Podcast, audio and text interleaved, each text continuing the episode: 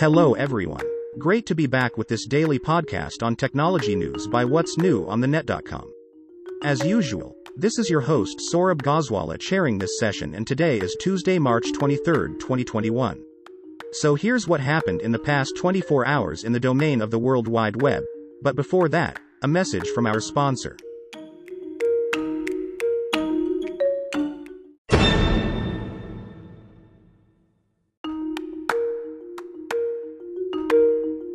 Today's podcast is presented by PODGO. PODGO is the easiest way for you to monetize your podcast.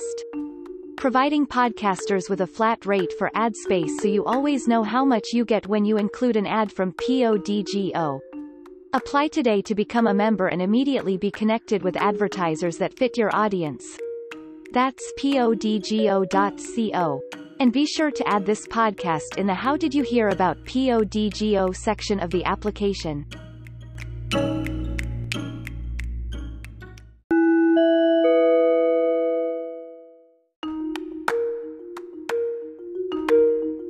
Okay, on Monday, many Android app users around the world faced a peculiar problem. For over seven hours almost, Android apps were crashing randomly. These apps included even popular ones like Gmail, Facebook, and so on.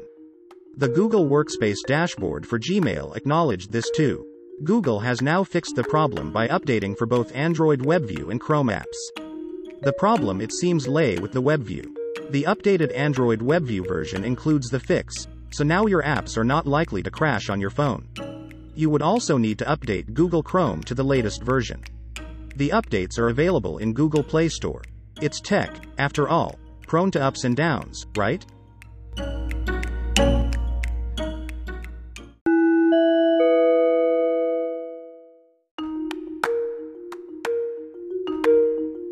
Here's a quick one. Microsoft has decided to rebrand Xbox Live to Xbox Network.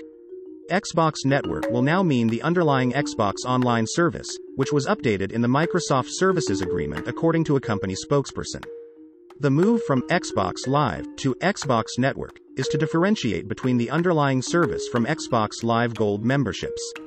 Microsoft has used Xbox Live to refer to its underlying Xbox service since its launch 18 years ago.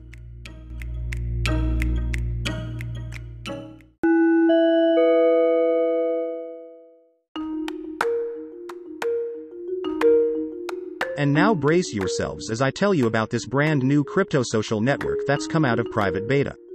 Called BitClout, that's C-L-O-U-T.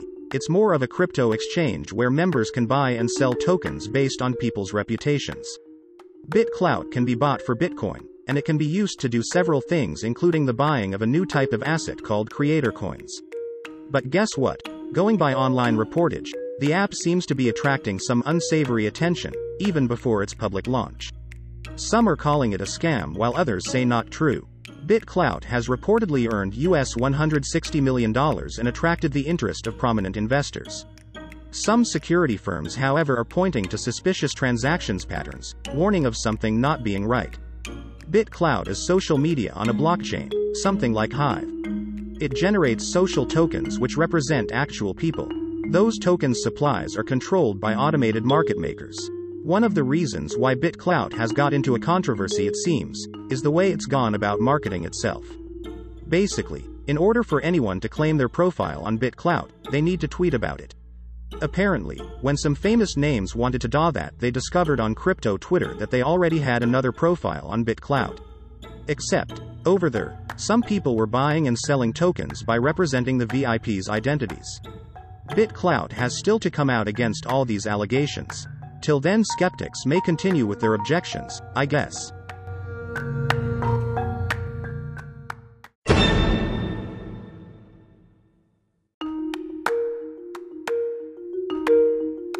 Today's podcast is presented by PODGO. PODGO is the easiest way for you to monetize your podcast.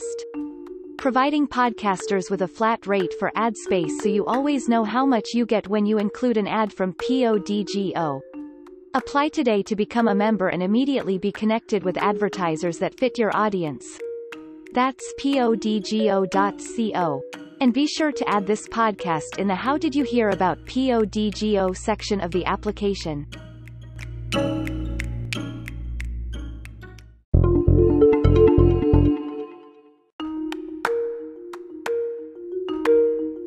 Hey, welcome back to this podcast by What's New on the Net.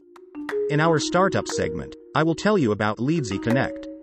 This startup helps marketing freelancers and agencies get access to their clients' Facebook assets and Google Analytics without hassle.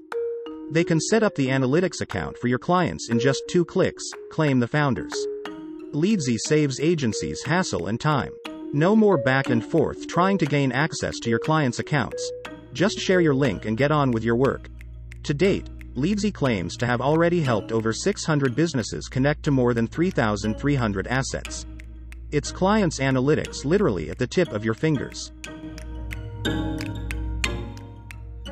A note of caution, listeners must undertake their own due diligence before purchasing or downloading any startup, app or service mentioned in this podcast or on the What's New on the Net.com website.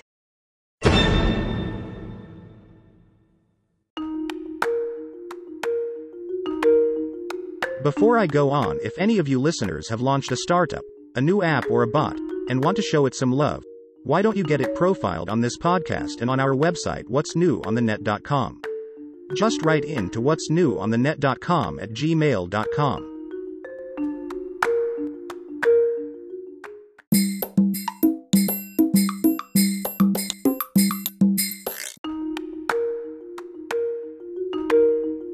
It's time for fun facts.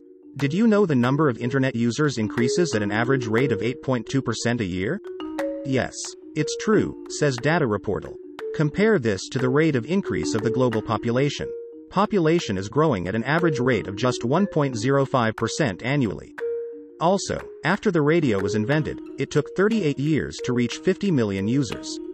It took 75 years for the telephone to do the same.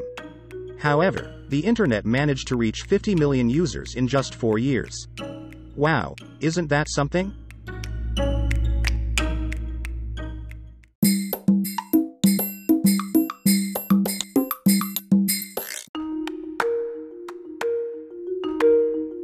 Signing off to me is always a problem, for saying goodbye is not something I like.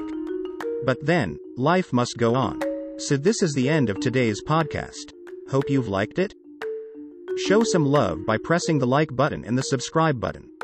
Also, share it with your friends and colleagues. So long then. Until we meet tomorrow. I am your host Saurabh Goswala signing off for now. Stay safe.